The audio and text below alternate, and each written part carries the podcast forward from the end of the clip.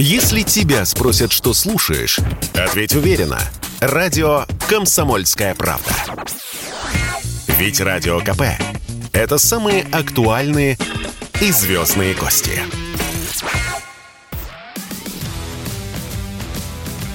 Вы слушаете «Самое главное» – проект Станислава Белковского и Сергея Мардана о том, что представляет реальный интерес для миллионов людей – и снова здравствуйте в эфире радио «Комсомольская правда». Я Сергей Мордан. Я Станислав Белковский. А эта программа «Самое главное». Смотрите ее на YouTube-канале «Мордан Лайв». Читайте телеграм-канале Белковский. Начинаем. В эксклюзивном телеграм-канале Белковский. Надо напомнить, что это народная антиэлитная аналитика. То, что действительно важно для сотен миллионов людей. Кстати, вот в прошлый раз, э, я просто напомню, это вторая программа, которую мы со Станиславом делаем. А, вот э, добрые слушатели уже написали комментарии, что, в общем, Белковский э, с тезисом, что он антиэлитный, как-то не очень укладывается вот в сложившиеся стереотипы. А Белковский вообще никогда не укладывается в стереотип. Именно поэтому он и антиэлитен. Ну, стереотипно. Да, поэтому и у нас такая, да, антистереотипная программа. И тем не менее, пойдем, значит, в сторону... Что укладывается стереотипы, кому же интересно. В сторону очевидного. А при всем а, богатстве выбора другой альтернативы, кроме как украинскому вопросу, нет. Но я хотел бы вот... Украинский повер... вопрос только испортил, как да, говорил профессор я, Волан. Я хотел бы повернуть вот его сразу в практическую да. плоскость, если позволишь. Есть украинский кризис. Вот он как-то решается, там пишутся ультиматумы, их рассматривают, обсуждают, вот танки ездят туда-сюда. Давай сразу начнем с главного. Что нам делать с Украиной? Оставить ее в покое, мне кажется. Раскрой э, тему, я не понимаю, как то ее можно оставить в покое. Нет, давай ты раскрой тему. А что, ты, что вы имеете в виду? Хорошо.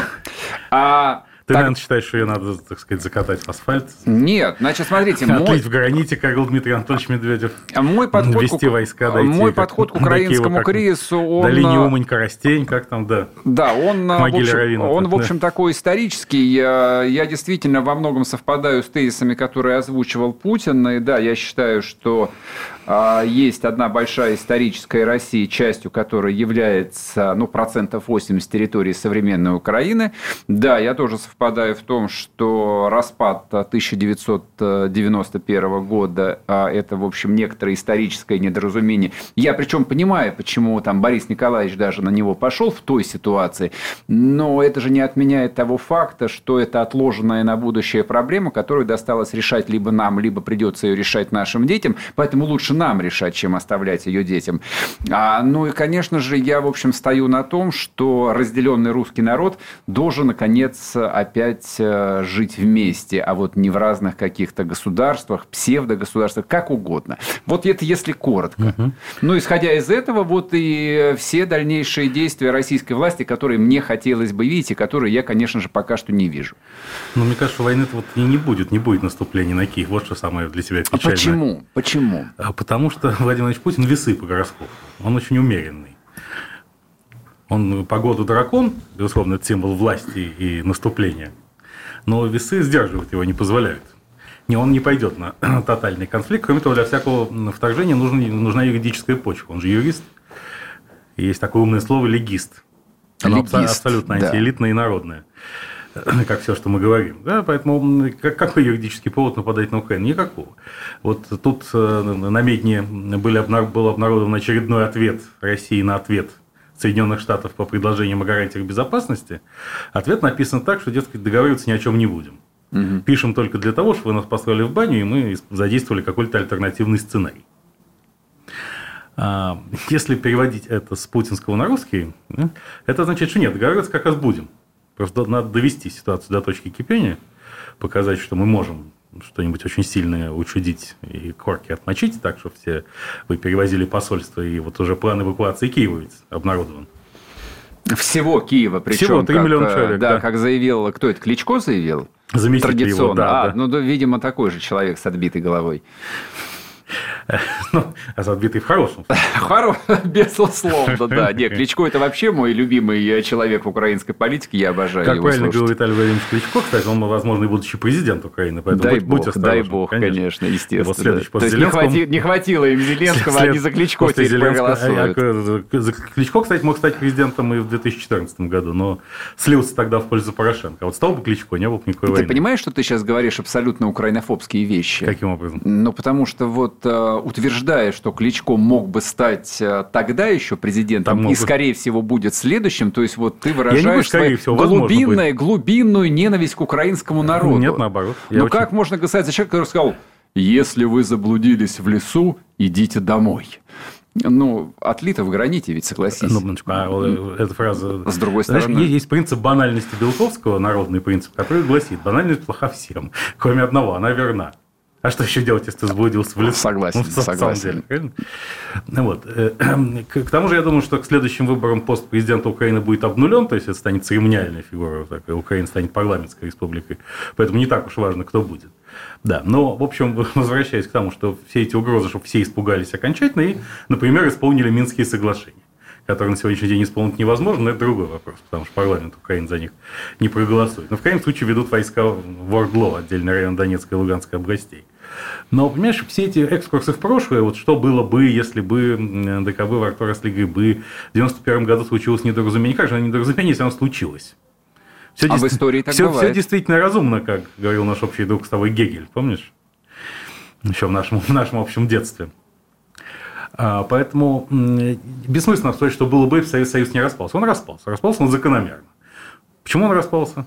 Потому что коммунистический проект потерпел крах. Не потому, что рухнули цены на нефть, как думал Егор Тимурович Гайдар, товарищи.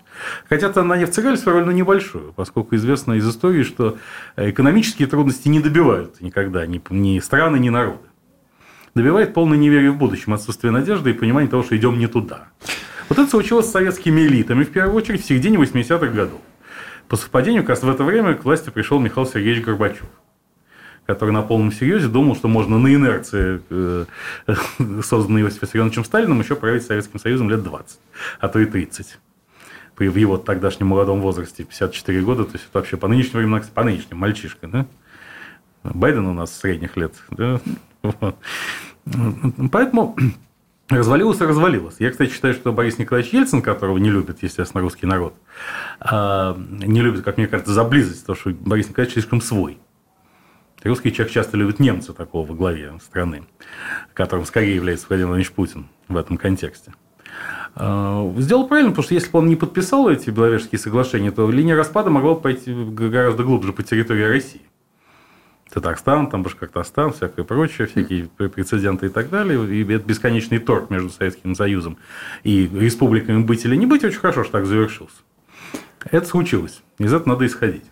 А пытаться пересмотреть прошлое, это бывает продуктивная стратегия. Вот, например, сейчас одна дама по имени Вирджиния Джуфре, которая в 17 лет спала с принцем Эндрю, сыном королевы Елизаветы II, заявила, что все это нанесло ей громадную моральную травму и отсудила большие деньги у британской короны. Вот мне кажется, что попытки выцегонить что-то из исторической несправедливости, это сродни действиям э, Вирджинии Джуфре. Послушай, ну на самом деле вот э, ты впадаешь э, в такую вот чисто интеллигентскую московскую прелесть э, ограничивать русскую историю с 80 годами советской власти. Ну окей, 20 веком. Вот история началась в 17 году, в 91 Согласись, году что интеллигентская случилось. прелесть часто присуща именно представителям простого народа, таким как я. Да даже, даже если я с этим соглашусь, да. я все равно вот э, там, ну, обречен смотреть несколько пошире. Да. То есть я понимаю, даже если ограничить свой взгляд истории России, то есть она там охватывает и 18, и 17, и 16 век, то есть забытого государя Ивана III, которому памятника нет, и так далее, и так далее. Ну и дальше, то есть, дальше можно вести. Что-то произошедшее... К варягам, к норманным, да, да. Что, что-то произошедшее 30 лет назад, ну, точно совершенно не является окончательным. То есть, с моей точки зрения, а, линии исторических разломов, которые там происходят по всему миру, они все же, в общем, общем, более-менее соответствуют, ну, как правило, проживанию конкретных этносов, ну, либо а, цивилизации. Не, цивилизация, цивилизация. это разные вещи. Да. Согласен, конечно. Потому что вот немецкий народ является разделенным народом. Он живет в нескольких государствах. Э, даже что касается немцев, я считаю, что немецкая партия не закончена. То есть, не дай бог на нашем веку, конечно, увидеть ее продолжение, но вот что-то мне подсказывает. А уж что касается там русского народа, ну или, скажем, вот той цивилизации, которую давай условно назовем Россией, раздел 91 -го года, то есть не соответствует вообще ничему. Он, он противоестественен, а все противоестественное должно умереть в конце концов. Вот оно, конечно, не имеет продолжения.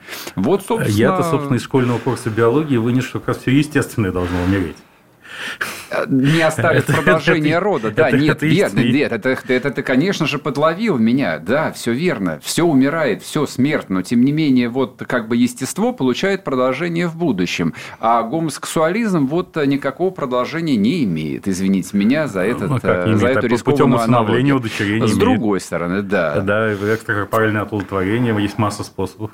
А, вот, а, да, да, конечно. Вот а, по мне образование украинского государства на месте УССР это такое экстракорпоральное оплодотворение. Но вот что-то пошло не так. Набор хромосом там не сложился. Поэтому ты сейчас, Знаешь, русский сейчас... писатель, говоришь на полном серьезе о том, что там Кличко в качестве президента прекрас, прекрасного места, прекрасной страны. В принципе, это норм. Да как же это норм? Кличко, это очень, нет, Кличко очень нежный человек, очень добрый. Э, он вывел очень правильную формулу, что чем профессиональный боксер отличается от хулигана? Тем, что профессиональный боксер бьет только за большие деньги. А бесплатно никого бить никогда не будет. Это ли не гарантия прочного и долгосрочного мира? В ситуации, как Кличко станет президентом, пусть и церемониальным. Мы на этом закончим эту тему, потому что прозвучало важное слово «мир». Вот, мне кажется, это очень важно на этом остановиться. Спорткп.ру О спорте, как о жизни.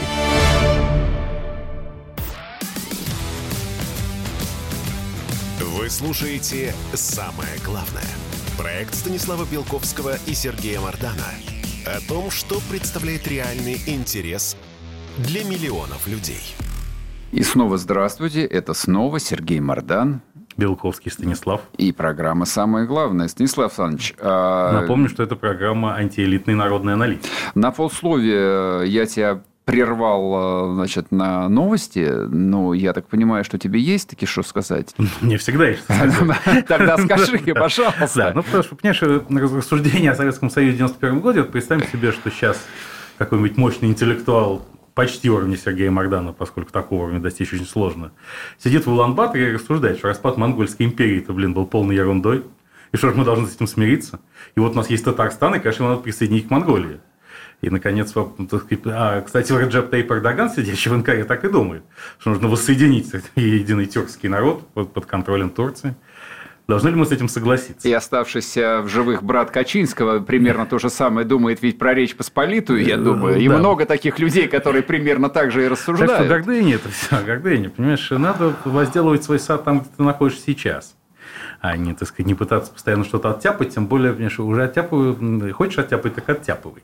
Кстати, в 2014 году, вот если российские войска пошли на Киев, они его быстро взяли действительно, поскольку я там находился весной 2014 года в Киеве, помните настроение, и не только в Киеве, кстати, был тогда и в Донецке куда ездил. Угу. В общем, все было готово. И на фабрике Карла Маркса, в принципе, уже пекли э, большой ну, торт, пекли, чтобы встречать... Нет, э, украинские элиты разделились примерно пополам. В случае угу. вторжения половина собиралась бежать, что, собственно, делали олигархи сейчас на своих частных самолетах убыв Евросоюз сразу, как только начали эвакуироваться иностранные посольства из Киева. Да, вторая половина встречать хлебом соли. Сейчас это совершенно не так. Сейчас шансов нет. Будет большая война с большой кровью. Поэтому, э, если уже замах на рубль, то и удар должен быть на рубль.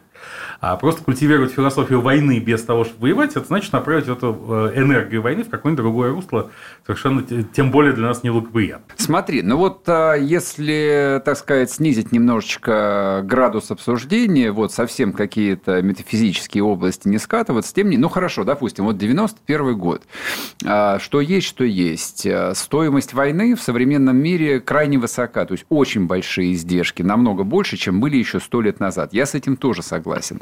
Но, тем не менее, а, собственно, какие варианты остаются для Российской Федерации? Тоже, в общем, а, скажем так, государство, продолжающегося а, формироваться, ну, внутри себя прежде всего.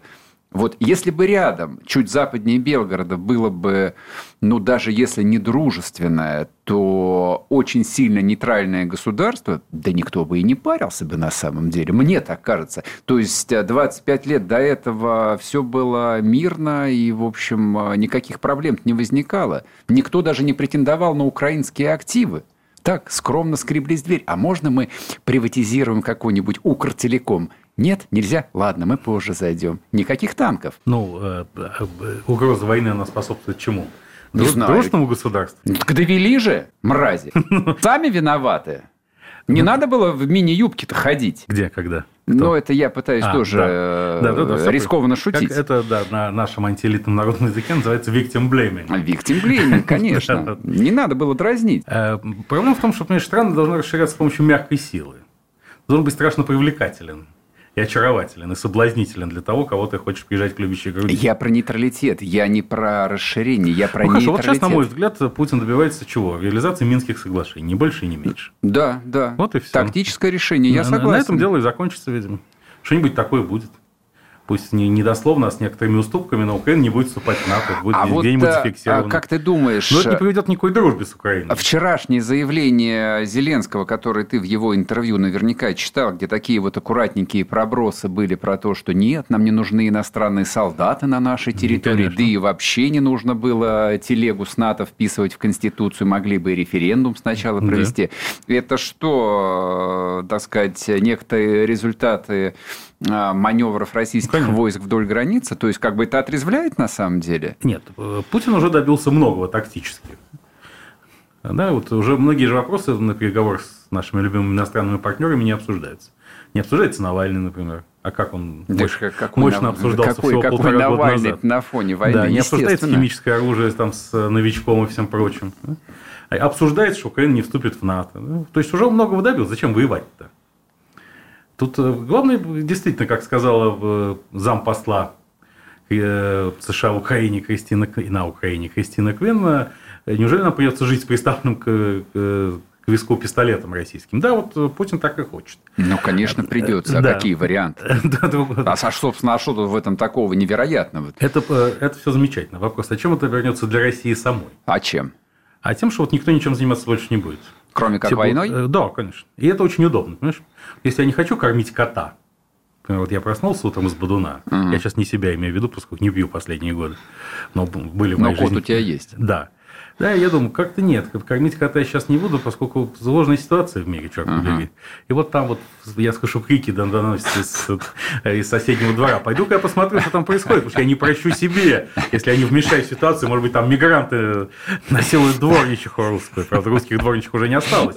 На всех тех вакантных позициях сидят любим- любимые тобой мигранты. Такие Поэтому, если, мигранты. если они рассосутся в один день, как у Салтыкова-Щедрина, помнишь, как по, это, поме- по- сказка о помещике, я забыл, как она называется, где вдруг в один прекрасный день исчезли крестьяне и перестали отравлять воздух помещику, и поместье пришло в полный упадок очень быстро. Вот то же самое случится сейчас с Россией, если мигранты исчезнут в один день. Потому что на, на- на огромном количестве позиций некому будет работать. Мы же не хотим... Это, кстати, великий Дмитрий Анатольевич Медведев, который сейчас возглавил что-то там по мигрантам в Совете Безопасности. Он в свое время... Ему поручение дали, Да. насколько я А понимаю. Он э, в свое время говорил, еще будучи президентом. Были такие времена, помнишь, может? Э, Молодежь, наверное, уже не помнит. Или не верит в то, что были какие-то времена, когда Думаю, Путин не, не был не может президентом. думает, что это ложь какая-то метавселенная, в которой Метавселенная, президентом был это вот Медведев. метавселенная, метавселенная и была в чистом виде. Вот что, и когда спрашивают, что такое метавселенная, это то, где Медведев президент. И поэтому все, кому нравится президент Медведев, сразу станут клиентами любой метавселенной. Он тогда говорил на выездном заседании в Великом Новгороде, э, годовщине, кстати, Руси, что все хотят быть юристами и экономистами, а дворником работать не хочет никто. Это точно так же, как фраза Кличко «заблудился в лесу, иди домой». Абсолютная банальность, которая абсолютно верна. В чем проблема мигрантов? Что не хотим мы работать никем, кроме юристов, экономистов, журналистов и больших русских писателей, таких как Белковский. Ну, хорошо, вот э, мы с тобой э, обсудили будущее Украины, естественно, не совпали в нем, но для меня в этом ничего удивительного Знаешь, нет. Украина, я хорошо знаю Украину. А я провел там много времени. Я это один- сейчас тоже очень, высокоме- я один- очень высокомерно прозвучало, вот э, шовинистически даже. По отношению к какой Да, стране? к Украине, конечно. Почему? Потому что я хорошо знаю Украину? Да, То есть, ты да. если ты Высоко- кого-то хорошо знаешь, то это уже сам... Это высокомерно сам- очень, да, конечно, само да. по себе. Хорошо. Я не очень хорошо знаю Украину. Это скромно звучит. Да. Я не очень хорошо знаю Украину, хотя провел там много времени, и я один из немногих людей в мире. Более того, из немногих живых существ во Вселенной, включая пегасов, кентавров, гуигномов и других, кто свободно владеет украинским языком. Пауза, драматическая пауза, то есть, чтобы все осознали, то есть, насколько, насколько это круто, да. Поэтому у Украины масса недостатков, и, конечно, нынешний кризис в значительной степени следствие незрелости и непрофессионализма украинских элит и особенно тех самых олигархов, которые точно начали бежать, как только прошли слухи о большой войне. На то они И что бы они там ни говорили про, так сказать, великий Ренат Леонидович Ахметов угу. назывался хозяином Донбасса, чтобы только в 2014 году выяснилось, что он нифига не хозяин Донбасса, даже небольшой горстки людей, которые пришли там основывали свой порядок, он противостоять не может. Да, ему предлагали стать губернатором э, Донецкой области, он испугался что вдруг выяснится тогда, что он не настоящий хозяин Донбасса, что в итоге и выяснилось. Да? Кому верить нельзя, это олигархам. Они сдадут продадут все вот по, по формуле Маркса, что нет такого преступления, на которое бы не пошел капиталист за, не помню сколько, 200 или 300 процентов прибыли. Это точно так. Это доказано всей, всей практикой, в том числе современной. Нет такой ценности или страны, которую бы не сдал олигарх в своих экономических интересах. Как, как, как бы он не бил себя в грудь в мирное время, когда от него никто сдачи и не требует. Вот. Но а в Украине и на Украине, это две большие разницы, как говорят в Одессе, в украинской Одессе, а, есть все-таки большое преимущество – это демократия. Э, это кому как нравится, конечно. Э, я понимаю, что 90-е годы это привили значительную часть нашего народа. Негативное отношение к демократии. В этом смысле хорошо, что 90-е годы остались далеко позади. У молодежи уже этого негативного отношения быть не должно. Она должна снова полюбить демократию. Но все равно, когда ты, когда там пять раз менялся президент, побеждали оппозиционеры в основном, в этом что-то есть. Да, конечно. Да. Становилось от, от, от одного к другому президенту их качество объективно становится все ниже, ниже и ниже. То есть вот это, по-моему, объективная так, реальность. Срав... Да, сравни и Крав... Кравчука и Зеленского. То есть, как бы в чем цимис демократии-то, как говорят э, в нашей русской Одессе? Конечно, усреднение абсолютно. Это, это замечательно. Это просто любой, да какое же оно усреднение? Любой простой это чувак ухудшение. может стать, может это, стать президентом. То есть, понимаешь? это вопиющий пример отрицательного отбора. Да нет, дело даже не в том, как, какая биография у президента. Вон Александр Григорьевич Лукашенко, человек вообще очень сомнительной биографии. Никто точно не знает, где он работал до поста президента, а ничего а же, когда как бы, родился. Да, воля к власти-то какая, компенсирует абсолютно все, а здесь нет э, ничего. Ну, слава богу. Зато ты, Слава богу, ты не кого? боишься государства и чувствуешь себя свободным. Разве это плохо? Я не знаю. Нет, это вообще проблема демократии, да, что она ведет к усреднению. Что сегодня Черчилль невозможен, грубо говоря. Вот все кричат, где же современный Черчилль? Где же? Его не может быть. Потому что демократия не ведет. Черчилль был, был детищем еще аристократического британского до демократического общества. Да? А, так, но с другой стороны, это хорошо. Потому что ты не боишься власти, ты не трепещешь перед ней, она не сакральна. А власть находится такой же человек, как ты, поэтому ты можешь поставить ее в баню. А мне нравится сакрализация власти, мне нравится царь-жрец, то есть вот эта вот э, концепция даже не китайская, даже не монгольская, я бы скорее бы там ассирийскую, как угу. пример, взял бы. Вот мне кажется, это очень жизнеспособно. Но я сторонник конституционной монархии, ее возвращения и возрождения в России. Мы прервемся на полторы минутки, вернемся. Если тебя спросят, что слушаешь, ответь уверенно. Радио «Комсомольская правда». Ведь Радио КП – это эксклюзивы, о которых будет говорить вся страна.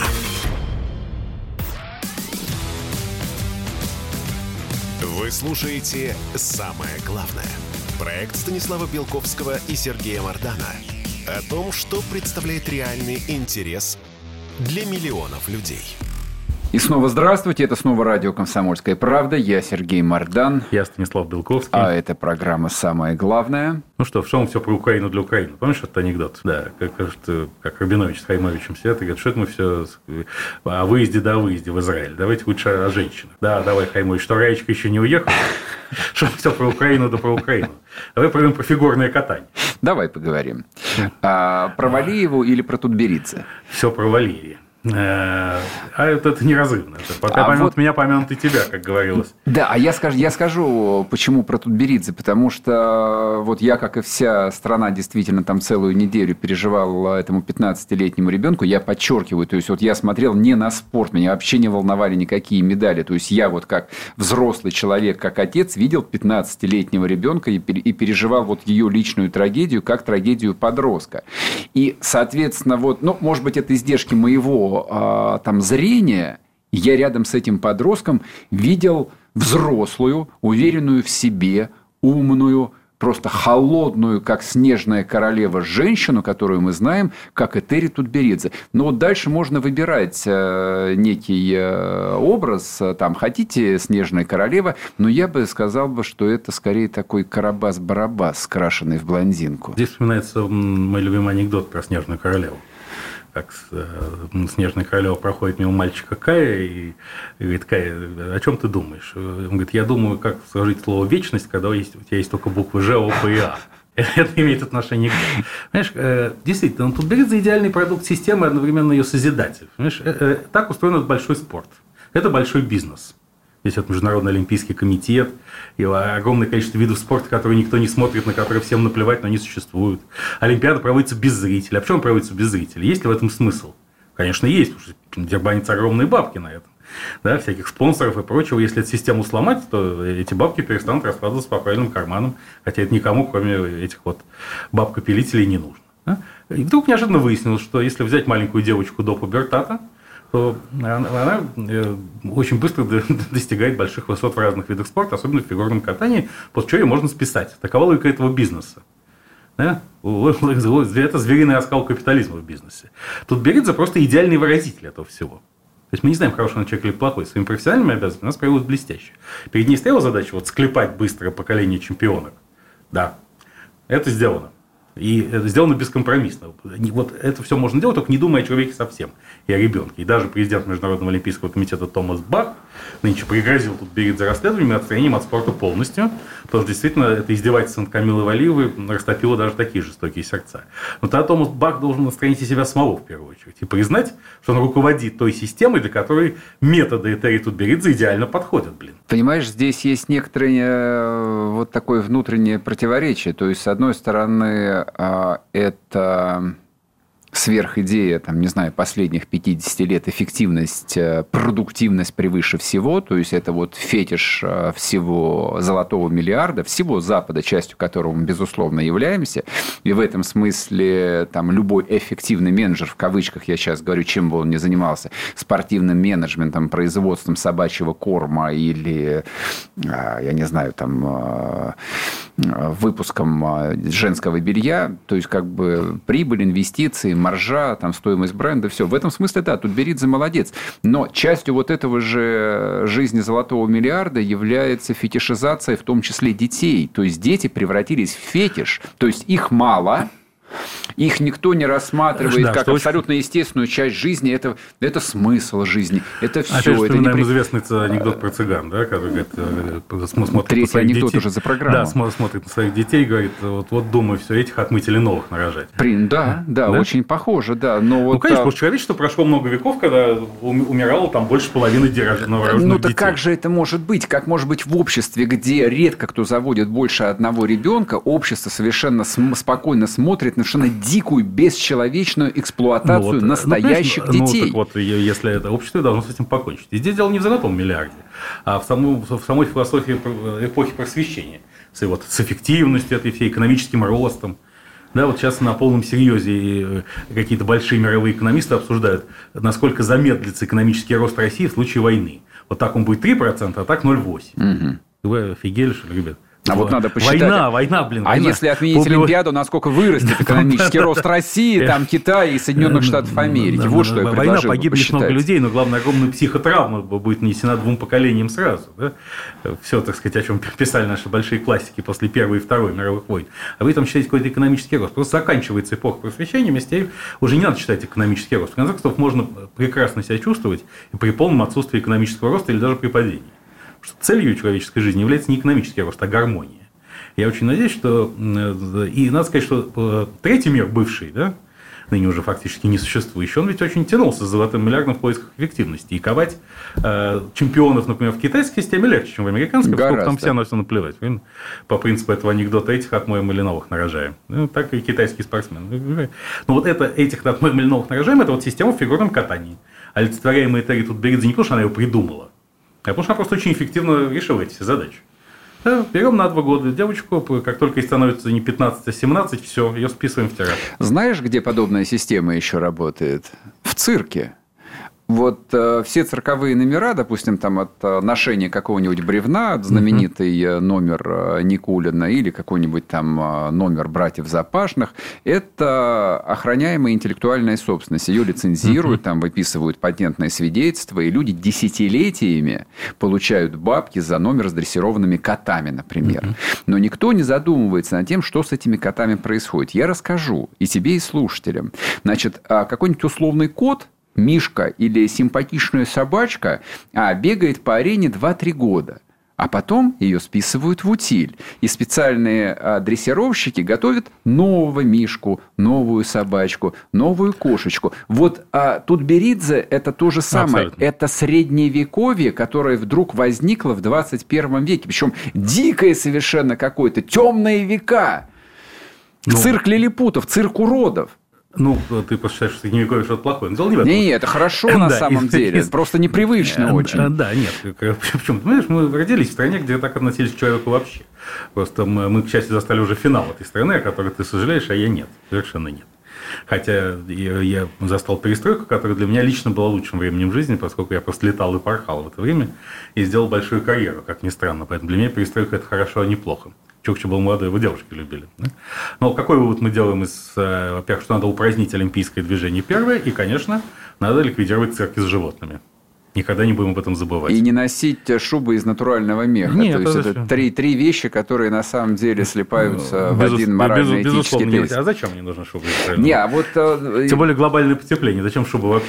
По поводу, по поводу олимпийского движения, мне кажется, что здесь нужно говорить даже не сколько о эффективности, которая превращается там, в какой-то религиозный тезис или в сверхидею, или в икону, сколько нужно говорить, э, что Олимпиада – это наследие во многом э, холодной войны, то есть не просто 20 века. Олимпиада в ее нынешнем виде, не да, так она замышлялась с э, известным геем. Ой, я даже, я, я даже да. не знаю, как она была, как она замышлялась, честно говоря. Мне кажется, это тоже такой отдельный миф, да. на который там глупо тратить время. Но, в принципе, вот Олимпиада достигла своего пика, а, там и глобального интереса к этому движению, сожалению, когда противостояли друг другу именно идеологические системы, там, начиная от Мюнхенской Олимпиады, а, проведенной товарищем... это было еще до Холодной войны, да? Да, ну... Как... А нет, ты имеешь в виду Берлинскую Олимпиаду? Бер... Да, Берлинскую, конечно, года, да. да, спасибо, что поправил. Да, и заканчивая там Олимпиадой 80. Вот это вот противостояние идеологических систем. Но нет никаких идеологических систем. Самое время вернуться к старому доброму бизнесу, вот в мир, в котором живет, допустим, мировой футбол, где мультимиллионеры бегают по полю, и каждый удар по мячу там товарища Месси стоит 2 миллиона евро. Это же прекрасно? Прекрасно. Он взрослый? Взрослый. Можно его сравнивать э, там э, с какой-нибудь Трусовой или Валиевой? Да упаси бог, да, вот это дети. сказал, что она устроила истерику, когда она кричала, будь проклят этот спорт или что-то такое. Да. И говорил да. тут Беридзе, когда я спросил, а что ж такое случилось? Ну, и так понятно, что случилось. Она сказала очень правильно. Я давно не видела маму и собак. Как и в случае, соответственно, с высказываниями Кличко и Медведева, которые мы сегодня вспоминали, это банальность, которая стопроцентно верна. Абсолютно Вы верно. ребенка ввергли в черт знает что.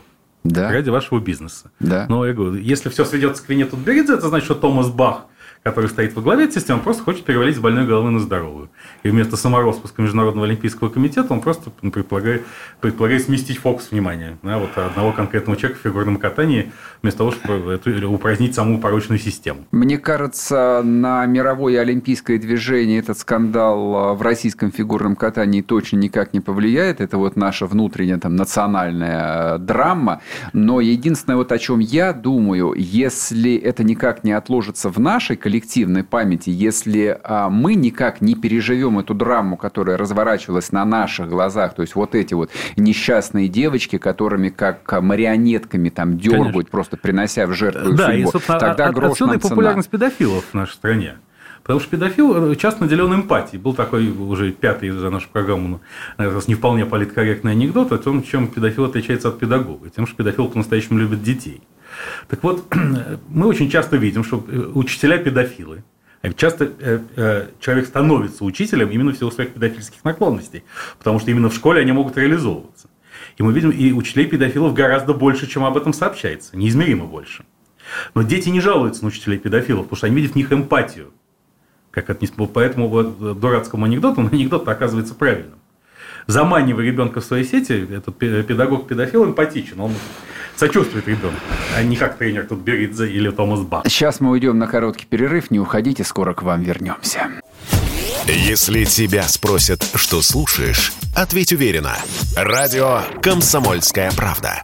Ведь Радио КП – это самые оперативные и проверенные новости. Вы слушаете «Самое главное». Проект Станислава Белковского и Сергея Мардана о том, что представляет реальный интерес для миллионов людей. И снова здравствуйте, я Сергей Мардан.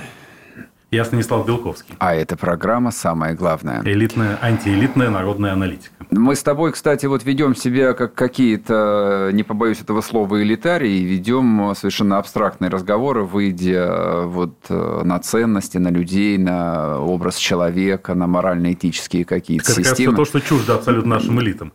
И должно быть не чуждо нашему а народу. с другой стороны, Поэтому как да. раз это и есть самое антиэлитное... Нет, элиты, что бы сказали на счет? Что, что вы обсуждаете? Обсуждаете бабки. А мы обсуждаем... А мы обсуждаем людей. Да, Так в том числе и, и бабок, ну но не и, бабки. и что ты думаешь про людей-то? В широком смысле этого слова. Люди как люди, как говорил профессор Воланд, и милосердие стучится в их сердца.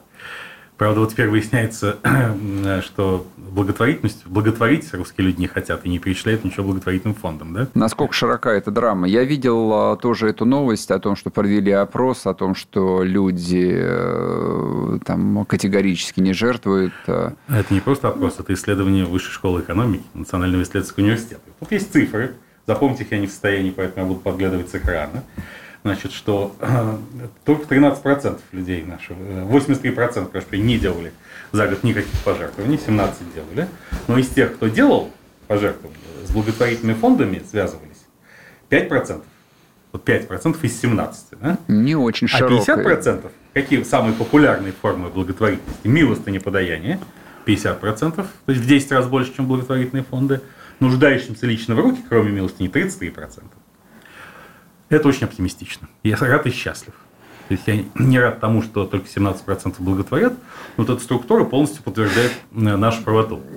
Чест- Нашу это народных антиэлитных сил. Че- Честно говоря, меня вот такой, э, такая маленькая доля людей, которые, в принципе, даже милостыню подают, несколько шокировала. Хотя я на это вот тут могу процитировать одну свою знакомую.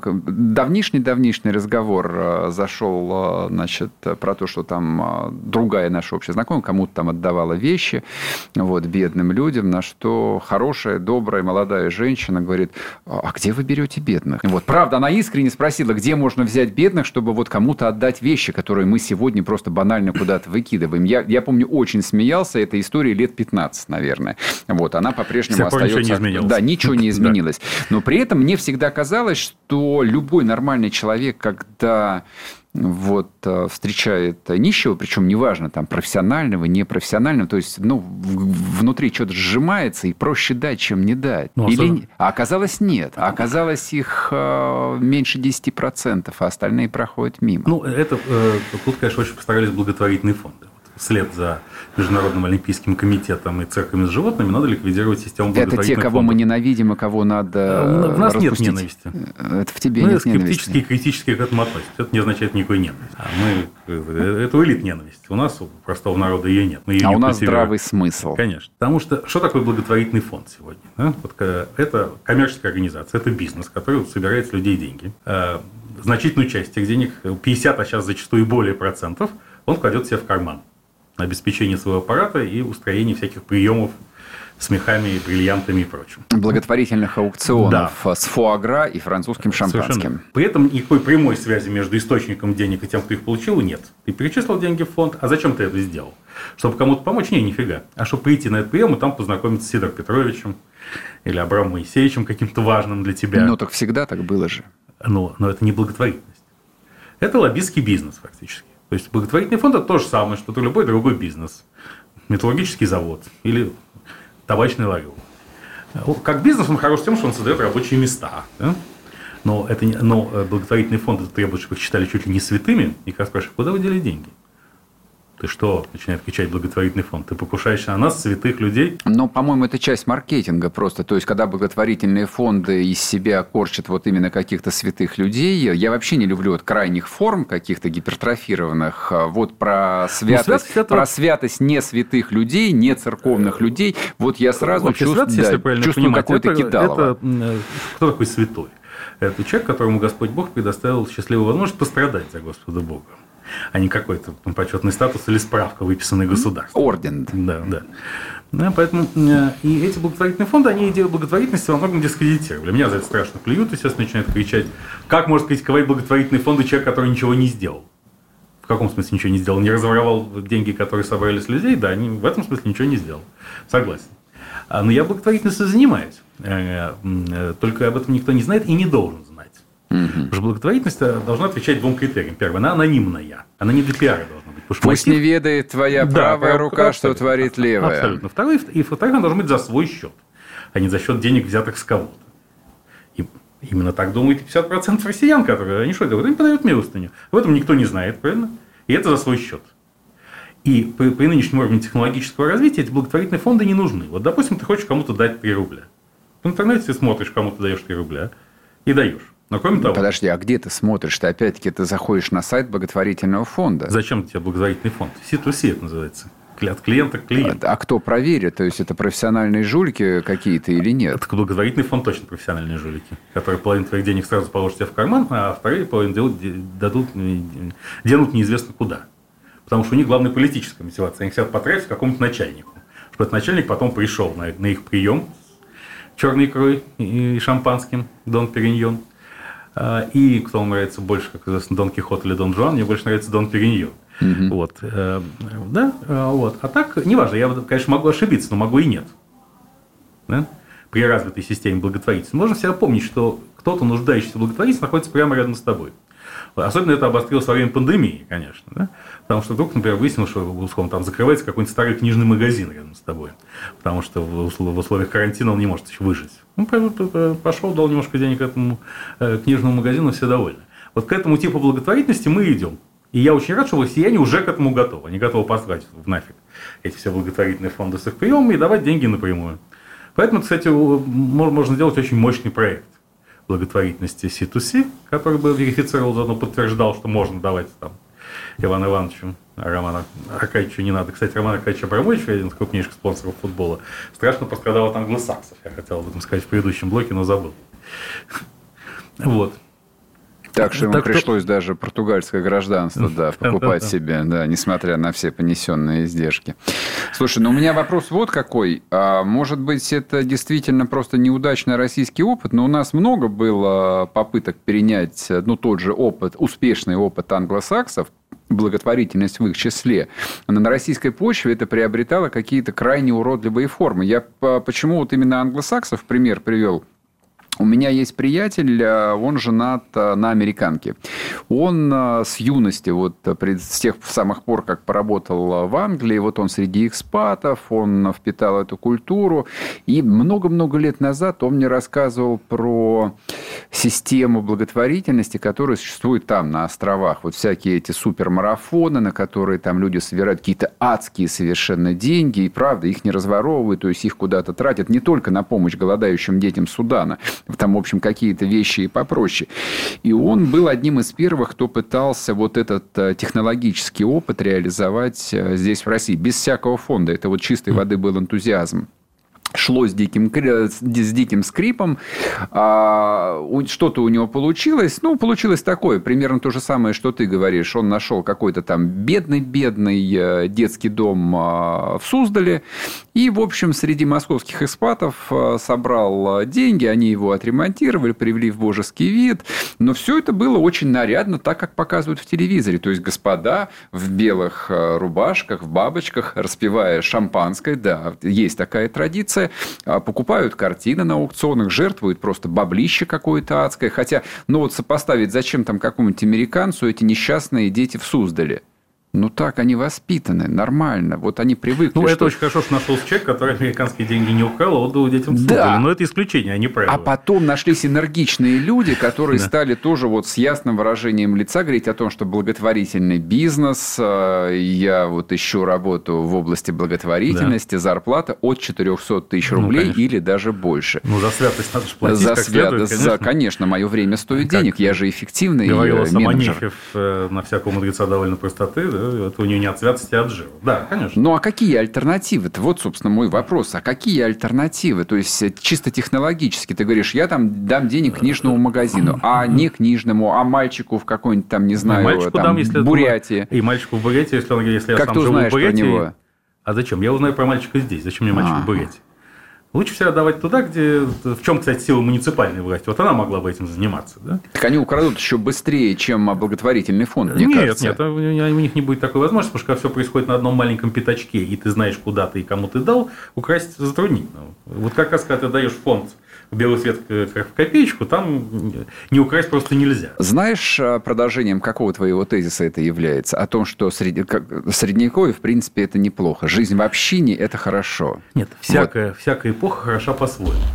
Мы просто должны смириться с тем, что мы живем тогда, когда живем, и никогда и ни в какое другое время. В общем, ничего более, еще более морального я тут э, сказать э, не смогу, потому что я на самом деле Главное, тоже считаю, что, аморального. да, что, что как бы вот э, базовая форма сосуществования – это жизнь в общине, а в общине, да, люди просто друг другу помогают. Мне кажется, просто достаточно, часто достаточно посмотреть чуть внимательнее вокруг себя, и, в общем, вы сразу найдете бедных, кому надо помочь. Не оправдывайтесь, главное.